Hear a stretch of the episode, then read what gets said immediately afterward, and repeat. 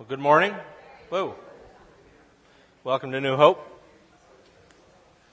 Again, just uh, by way of reminder, I know we've said this before, but uh, uh, if you're new, please be aware we dress as comfortably as we possibly can, given the fact that this lovely and historic building is not air conditioned. So uh, please feel free to uh, dress uh, in an appropriately comfortable manner. and by way of correction of the bulletin. Uh, this week, uh, actually, we're doing Parshat Korach, starting in chapter 16 of Numbers. Last week, when uh, Dr. John Frankie was here, uh, he had a different text he wanted to do, so uh, we're going to uh, actually cover Korach this morning, and next week we'll use, or we'll do Hukata along with the following portion. This morning, I think Korach is especially appropriate given the holiday. This, if you haven't noticed, is very important uh, day to celebrate in our nation's history. I got an email uh, yesterday from somebody in uh, Britain who had uh, uh, heard about a paper I delivered a couple weeks ago and asked me for a copy. And I said, uh, "Well, I'm actually writing it up, and right now I'm I'm preparing diligently to celebrate properly our initiation of a just resolution to the little dispute that our people had some centuries ago." When we have finished doing that, I will then turn to the matter at hand, but that is a more important and pressing concern. Uh, but uh, we're, we're a democracy. We're a democratic republic. We're people who govern ourselves. But the reality is that uh, whether we govern ourselves or whether we're governed by somebody else, there is still the phenomenon of leadership. Every human institution has leaders. Those that claim not to have leaders have leaders, they just don't admit it. And uh, the fact is that there is something about us, and it may be something especially about us as Americans, that can take a particularly jaded view of those who are in leadership, right? The phrase throw the bums out ends up being tossed around, it seems, every election cycle. And uh, there is often an instinctive reaction when we read something in the newspaper about the way that a particular official is handling something to say, well, that's stupid. I could do that better. We see the phenomenon every four years or eight years when we have a new president that the policy ideas that made a lot of sense in the campaign end up not making nearly as much sense to him once he gets all of the intelligence that was previously not available to him, when he finds out all that is really going on in the world, somehow the solutions seem more complicated. It's not an easy thing to be a leader. There's a guy named Ronald Heifetz who's a physician and a, uh, an instructor in leadership at Harvard Business School. And he makes the point that leaders are always failing somebody. With or without authority, someone exercising leadership will be shouldering the pains and aspirations of a community and frustrating at least some people within it. Adaptive work often demands loss. And the Heifetz talks in this whole book about the fact that, that the leadership is often not a matter of fixing stuff as it is a matter of guiding a community or an institution through the process of adapting to the realities that it faces. Not so much a matter of finding the solution and implementing it, but recognizing the complexity of a situation, realizing the difficulty of adapting to it, but making sure that that happens nonetheless. Certainly, we had a difficult situation in the desert of Sinai. I think we would all agree. We had people who had been in slavery for some 400 plus years and had adapted to a culture of enslavement and then were liberated by God from that enslavement, placed out in the middle of the desert en route to the promised land, given to them by God everything that they needed. He provided water miraculously, He provided food miraculously, He provided them with a way to worship Him, told them exactly how to build the tabernacle and exactly how to make the appropriate sacrifices. He designated specific people for specific tasks. And some of those people he designated, he designated for specific tasks of leadership. God set aside an entire tribe of the 12 tribes. The tribe of Levi was set aside specifically for administering worship as well as for national leadership. This was a theocracy after all. And uh, if you'll throw the, uh, the slide up, if you remember when the nation was encamped in the desert, of the Levites, you had basically four divisions Moses and Aaron to the right of the tabernacle, to the east. Uh, the family of, of Aaron were the priests, they were the ones who took care of actually making the sacrifices, actually bringing the incense, actually putting out the showbread. And the other Levites, the Merarites, the Gershonites, and the Kohathites, were, as you'll recall from a few weeks ago, God's roadies. When it was time for the tabernacle to be moved from place to place, they were the ones who were involved in breaking it down and carrying it and in setting it up in the next place. Of course, when the tabernacle was not being moved, they had other responsibilities dealing with the temple service. But as we talk today about Korach's rebellion, it's good for us to remember that uh, Korach was a Kohathite. And it was the family of the Kohathites who hung out to the south of the tabernacle that are involved in this rebellion. See, the Gershonites and the Merarites were involved in carrying various parts of the exterior of the temple, the altar, and so forth, but it was the Kohathites who had the responsibility of carrying the most holy items that were inside the tabernacle. But the way that worked is that, and we remember, I'm sure all of you fondly from back in Numbers 4, that uh, the work of the Kohathites at the tent of meeting, the care of the most holy things, when the, tent, the camp is to move, Aaron and his sons are to go in and take down the shielding curtain and put it over the ark of the covenant law.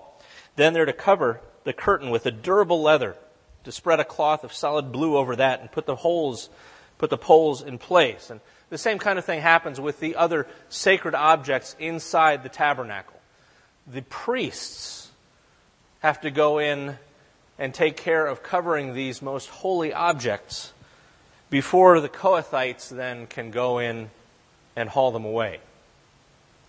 So if you picture the scene, it's time to move, and the Kohathites are sitting there twiddling their thumbs while the priests process by them and go inside and take care of covering up all of these holy objects. And then when they're done, and only when they're done, do the Kohathites get to go in and do their work. You've got to imagine a little bit of resentment must have built up, no?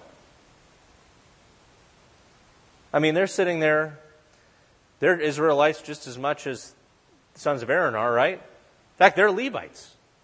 They're a special tribe set apart by God for this service. But they're not from the one clan that is the actual clan of the priesthood.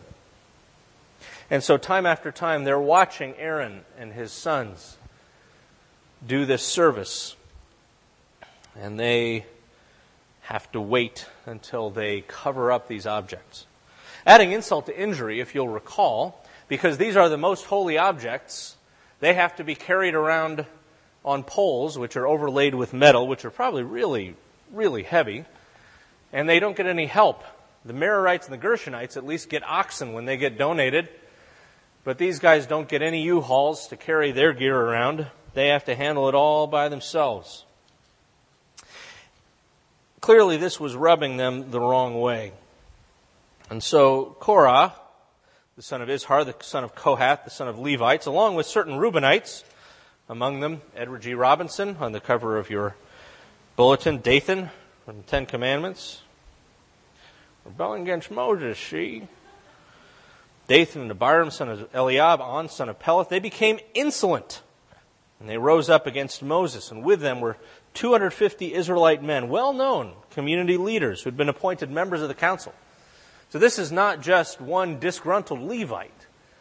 He has recruited leaders from the tribe of Reuben, the eldest, and he's recruited 250 well connected leaders from the whole community. This is not a small insurrection. This is a revolt. So they came up as a group to oppose Moses and Aaron, and they said to him, You've gone too far. The whole community is holy, every one of them. And Yahweh is with them. And they're right in that, aren't they? Right? Didn't, didn't God say, I'm making you a kingdom of priests, a holy people? Well, how come you're the only one who, ones who get to go in and do this priestly service? Aren't we all holy? Aren't we all Israel? Why do you set yourselves above Yahweh's assembly? When Moses heard this, he fell face down, and then he said to Korach and all his followers, presumably after getting back up, In the morning, Yahweh will show who belongs to him and who's holy, and he'll have that person come near him. The one he chooses, he will cause to come near him. You, Korach, and all your followers are to do this. Take censers, and tomorrow put burning coals and incense in them before Yahweh. Now, When's the last time we saw somebody taking incense and doing something with it in this story? Anybody remember this? Remember, this was the sons of Aaron, Nadav, and Abihu who brought unauthorized fire. They brought strange fire before Yahweh. They improvised their bit of the worship service. God was not amused. And what happened to them? They got smote. In fact, uh, the rabbis say that uh, because we read that they were taken out by their their uh, garments uh, after they died, that the, it's, it's, as though the fire came from within them and shot out their mouths, and they, uh, you know, the, this whole uh, Indiana Jones thing is not original. So here we have a little bit of foreboding, I think, as we see people taking censers and incense. So we'll see, Moses said. We'll see. All right, you know what? Yeah, everybody's holy. All right, you know what? The man Yahweh chooses is the one who's holy. So uh, I think you guys have gone too far. Moses also said to Korach, Now listen, Levites, my cousins, isn't it enough for you that the God of Israel has separated you from the rest of the Israelite community? I mean, it's not like you guys aren't special. I mean, frankly, you guys could be resented by the rest of the nation, couldn't you? Because you get to do the things you get to do. You get to be brought near to Himself. You get to do the work at Yahweh's tabernacle. You get to stand before the community and minister to them. He's brought you and all your fellow Levites near Himself, but now you're trying to get the priesthood too? Come on. It's against Yahweh. Moses says, that you and all your followers have banded together. Who's Aaron that you should grumble against him? And the rabbis bring this out. They say that, uh, in a way, you think about it, it makes sense. We've got all these laws that Moses goes up on a mountain. He says, Yeah, I just talked to God, and here's what God says. God says He's setting apart my family. In fact, God's setting apart my particular clan of my tribe to be involved as priests. And uh, here are some of the requirements for the burnt offerings. And these are the portions, the best portions, and we get those. Right? Korach's like, we, we like brisket too. How come you guys get all the brisket? Oh, I guess God told you that. Sure. And, uh, you know, it would make sense, really. You think about it. You know, it would make sense to be suspicious, except for the fact that these people have just been through what? all these plagues in Egypt, miraculous deliverance from Pharaoh's army. They've been fed in the wilderness. They've had God, they've been taken care of by God, and God has, in, in myriad ways, demonstrated his support of Moses' leadership. The fact that he stuck Moses there in a place of responsibility over the people. And these guys don't even know the times that Moses basically begged God not to wipe out the entire nation. No wonder Moses is a little bit irritated. So he summoned Dathan and Abiram, the sons of Eliab, and he said, But they said, No. Who are you to summon us, jerky? Isn't it enough that you brought us up out of a land flowing with milk? right. Brought us up out of a land flowing with milk and honey, Egypt. That was things really good there to kill us in the wilderness. Now you also want to lord it over us? You haven't brought us into a land flowing with milk and honey. You haven't given us an inheritance of fields and vineyards. We're out in the desert. And now you want to treat these men like slaves? I don't think so. So then Moses became very angry and said to Yahweh, Don't accept their offering. I have not taken so much as a donkey from them, nor have I wronged any of them. Obviously, the specific context of I have not taken so much of a donkey from them is lost. But the point is, I, Moses says, I have not wronged any of these people. I haven't taken anything that wasn't mine. I haven't abused them. They're accusing me of stuff. If I didn't know better, I'd say there's some projection going on here. They're accusing me of doing the things they would like to do. Moses said to Korah, You, all your followers, so appear to Yahweh tomorrow. You, they, Aaron, we're going to have a little showdown. Everyone takes a censer, puts incense in it. 250 censers. Present it before Yahweh. You and Aaron are to present your censers also. So each one took his censers, they put their burning coals and their incense in it, and they stood with Moses and Aaron at the entrance to the tent of meeting. And when Korah had gathered all his followers in opposition to them at the entrance to the tent of meeting, then the glory of Yahweh appeared to the entire assembly. Yahweh said to Moses and Aaron, All right, stand aside so I can smoke these fools. Moses and Aaron fell face down. They cried out, Oh God, God of every human spirit, will you be angry with the entire assembly when only one man sins? Yahweh said to Moses, You guys need to learn how to count. There's 250 of them. But say to the assembly, Move away from the tents of Korah, Dathan, and Abiram. And you got to imagine at this point, like they're all in. I mean, the, the stake they the stakes are all the way up, and they're still they're still pursuing this. Moses got up, went to Dathan and Abiram. The elders of Israel followed him. He warned the assembly, "Get away from the tents of these wicked men. Don't touch anything belonging to them." Or you're going to be swept away too because of all their sins. So they moved away from the tents of Korah, Dathan, and Abiram. Dathan and Abiram had come out and were standing with their wives children's and little ones at the entrances to their tents. Moses said, So, this is how you're going to know that Yahweh has sent me to do all these things, that it wasn't my idea. I wasn't making stuff up on the mountain, I wasn't chiseling out tablets. If these men die a natural death, in other words, if they survive today, they wake up in the morning they suffer the common fate of all human beings.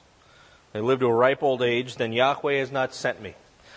But if Yahweh brings about something totally new, and considering all the things you guys have seen to this point, that would be pretty impressive. If the earth opens its mouth and swallows them with everything that belongs to them, and they go down alive to the realm of the dead, then you will know that these men have treated Yahweh with contempt. And Moses is clear it's not about me. Offended and irritated as I am in particular, these guys are coming up against the one true God of Israel. And as soon as he finished saying all this, the ground under them split apart. The earth opened its mouth and swallowed them and their households and all those associated with Korah, together with their possessions. They went down alive to the realm of the dead everything they owned with them. And the earth closed over them. They perished and were gone from the community. At their cries, the Israelites around them fled, shouting, The earth is going to swallow us up too. And fire came out from Yahweh and consumed those 250 men who were offering the incense. Yahweh said to Moses, Tell Eleazar, the son of Aaron the priest, to remove the censers from the charred remains. it Must have been a great job there. Scatter the coals some distance away, because those censers are holy, the censers of the men who sinned at the cost of their lives. So hammer the censers into sheets to overlay the altar. For they were presented before Yahweh. They've become holy. Let them be a sign to the Israelites. So Eleazar the priest collected the bronze censers brought by those who had been burned to death. He had them hammered out to overlay the altar as Yahweh directed him through Moses. This was to remind the Israelites that no one except a descendant of Aaron should come to burn incense before Yahweh, or he would become like Korah and his followers. So imagine that. Every time the people come to bring their sacrifice to the altar, they see the bronze covering there. And they're reminded this is what happens when you go against God. You think about the Levites as they were ministering in the tabernacle, as they're handling the offerings and the various implements, as they're helping to wash down the surrounding uh, the area surrounding the altar, which would have been just horrifically bloody all the time. Every time they see that bronze covering to that ark, they're reminded we have a place and other people have their place, and we are to stay in our place. And you think about the priests, the sons of Aaron, every time they made an offering on that altar and they saw the bronze hammered out to lay over it. Think about the priests who saw that and remembered just how dangerous a thing it is to go up against the Holy One of Israel. Just think how profoundly they would have been reminded of their own high calling, the holiness of what they do. This kind of teaching has been abused over the years. In the Vatican, in the room where the Pope is chosen by the College of Cardinals, there's a painting by Botticelli in which basically the Pope is Moses. And the implication is that Korach's rebellion against Moses is like any rebellion against the Pope. You saw what happened to Korach. That's what's going to happen to you if you come up against the pontiff. But the fact that teachings can be abused doesn't mean that they aren't true when we understand them as they are. Which is why we get admonitions like we have in the letter to the Hebrews at the end in chapter 13 when the writer is wrapping up and he says, Remember your leaders who spoke the word of God to you. Consider the outcome of their way of life and imitate their faith. Have confidence in them. Submit to their authority because they give keep watch over you as those who must give an account. Do this so that their work will be a joy, not a burden, for that would be of no benefit to you. And this is relevant for leaders within the church. And it's relevant too for other leaders as well. That's why Paul says in his first letter to Timothy, he says, I urge then, first of all, that petitions, prayers, intercession, and thanksgiving be made for everyone, for kings and all those in authority, that we may live peaceful and quiet lives in all godliness and holiness. This is good. It pleases God our Savior, who wants all people to be saved and to come to a knowledge of the truth. After all, there's only one God and one mediator between God and human beings, Christ Jesus himself human, who gave himself as a ransom for all people. This has been witnessed to at the proper time. For this purpose, I was appointed a herald and an apostle. I'm telling the truth. You can almost hear the echoes of Moses there, can't you? Paul's saying, Look, I did not make this up. I didn't go off on a mountain and make this stuff up. God is the one who appointed me to this to be a true and faithful teacher of the Gentiles. And he says in chapter 13 of his letter to the Romans, he says, Let everyone be subject to the governing authorities. There's no authority except that which God's established. The authorities that exist have been established by God. So whoever rebels against the authorities, rebelling against what God's instituted.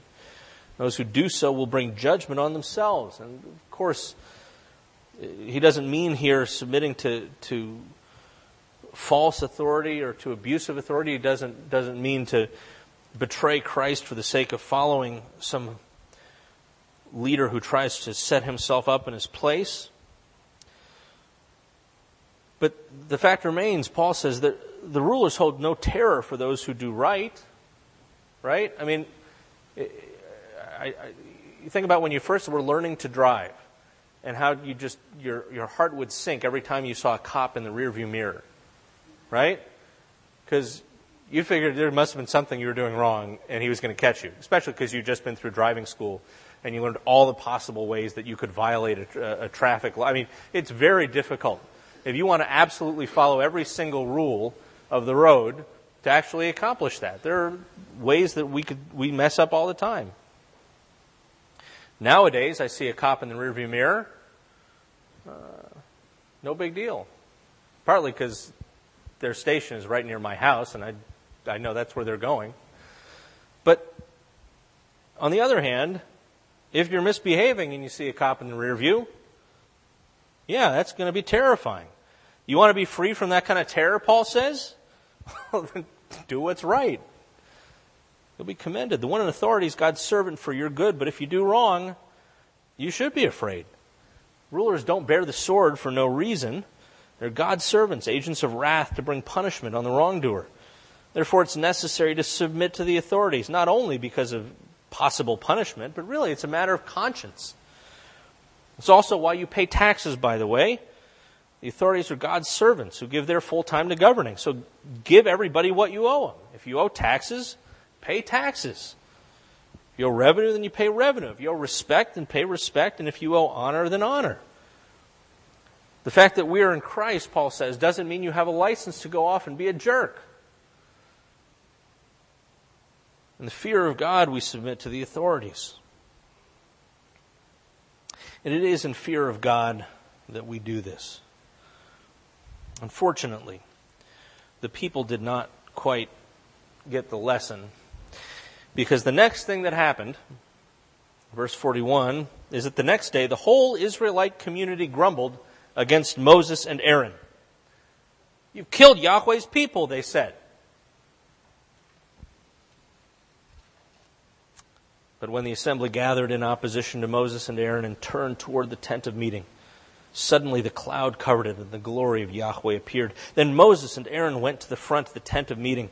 Yahweh said to Moses, Get away from the assembly, so I can put an end to them at once. They fell face down. And Moses said to Aaron, Get your censer, put incense in it, along with burning coals from the, the altar, and hurry to the assembly to make atonement for them. God's wrath has come out. The plague has started.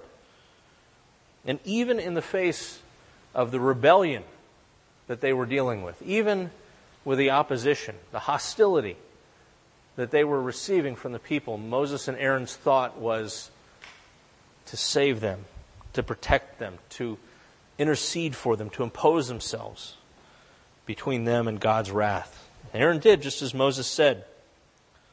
This was easier for Moses than Aaron. Aaron ran into the midst of the assembly. The plague had already started among the people, but Aaron offered the incense and he made atonement for them. He stood between the living and the dead, and the plague stopped, but 14,700 people died from the plague, in addition to those who had died because of Korah. And after that, Aaron returned to Moses at the entrance of the tent of meeting, for the plague had stopped. I was struck the other day when I was praying in the Book of Common Prayer. The psalm that came up that day had the line that the, God's mercy endures forever. And it occurred to me that I've never really thought of God's mercy enduring forever. Thought of his love enduring forever, right? Thought of his glory enduring forever, his justice enduring forever. But I realized that for us to say God's mercy endures forever is to recognize that it's an ongoing reality. Right? Think about something, you know, somebody does something to hurt you or to offend you. You can show mercy today, and tomorrow you can think, yeah, no, after all, I don't think I want to show mercy. Right? Think about somebody who owes you something. They say, I, I, I can't give it to you today. Say, That's all right, don't worry about it today. And you do it maybe because you expect later on they'll have it, or you do it maybe because you're feeling particularly generous or merciful today. It may be that eventually you're just going to forgive the whole debt. But you do that because you have the right not to. It's meaningful because it is something that is owed to you that you have the right to. As Paul says, if you owe somebody something, pay it to them. The reality that is so important for us to realize is that what we owe to God, we owe eternally. For God to show His mercy to us means that He is showing that eternally. Means that God is not holding against us the sins we have committed against Him. When we receive God's forgiveness, we receive it eternally, even though He would be within His rights tomorrow to say, No, I changed my mind. The fact is that our sin is rebellion against God. And what we have in the story of Korach and his followers is a particularly dramatic instance of rebellion. But our sins are themselves no less rebellious. When we choose to go our own way, when we say to God, thanks, but no thanks, I'm going to do it the way I think I ought to do it. When we tell God what He is like rather than hearing that from Him. When we tell God what He owes us rather than recognizing what we owe Him. When we decide that we are going to improvise our religion rather than receive what God has revealed to us. We are rebelling. And our rebellion merits just punishment. That God's mercy extends to us forever means that today and tomorrow and the next day, for all of eternity, He is withholding from us the penalty that is rightly due us. And it's easy for us to miss the magnitude of that, I think. I know it's easy for me. I can be so caught up in thinking about God's grace and His mercy and His love that I can forget just why it's necessary for Him to show grace and mercy to me. So when we take communion, as we are about to do, that's a good way that we remind ourselves of the stakes. We remind ourselves that God's grace is not cheap, as free as it is, that it was purchased for us at the cost of God's own Son, who died the death that would rightly be ours, to purchase for us the forgiveness that we so desperately need that we would not be able to merit on our own. We take the body and the blood of Jesus because unless they were broken and shed, there would be no forgiveness of sins.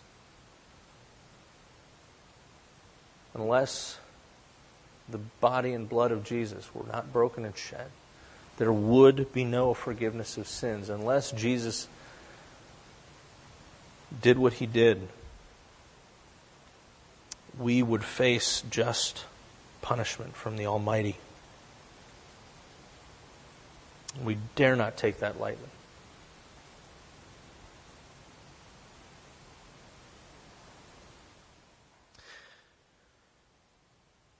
We'll say the Lord's Prayer together, and then I'll invite you to stand with me to recite the Nicene Creed. When you come up to take the elements, the red is wine, the white is grape juice, the bread is unleavened. Please take the elements, bring them back to your seat, and we'll take of them together.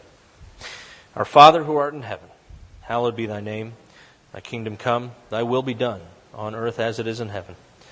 Give us this day our daily bread, and forgive us our trespasses, as we forgive those who trespass against us. And lead us not into temptation, but deliver us from evil. For thine is the kingdom, the power, and the glory forever. Amen. Will you stand, please? We believe in one God, the Father, of the Almighty, maker of heaven and earth, of all that is, seen and unseen. We believe in one Lord, Jesus Christ, the only Son of God, eternally begotten of the Father. God from God, light from light, true God from true God, begotten, not made, of one being with the Father. Through him all things were made. For us and for our salvation, he came down from heaven. By the power of the Holy Spirit, he became incarnate from the Virgin Mary and was made man. For our sake, he was crucified under Pontius Pilate. He suffered death and was buried. On the third day, he rose again in accordance with the Scriptures. He ascended into heaven and is seated at the right hand of the Father. He will come again in glory to judge the living and the dead, and his kingdom will have no end. We believe in the Holy Spirit, the Lord, the giver of life, who proceeds from the Father and the Son. With the Father and the Son, he is worshiped and glorified. He has spoken through the prophets. We believe in one holy, Catholic, and Apostolic Church. We acknowledge one baptism for the forgiveness of sins. We look for the resurrection of the dead and the life of the world to come. Amen. These elements are the gifts of God for the people of God. We invite all those who are in Christ to come and partake of his body and blood.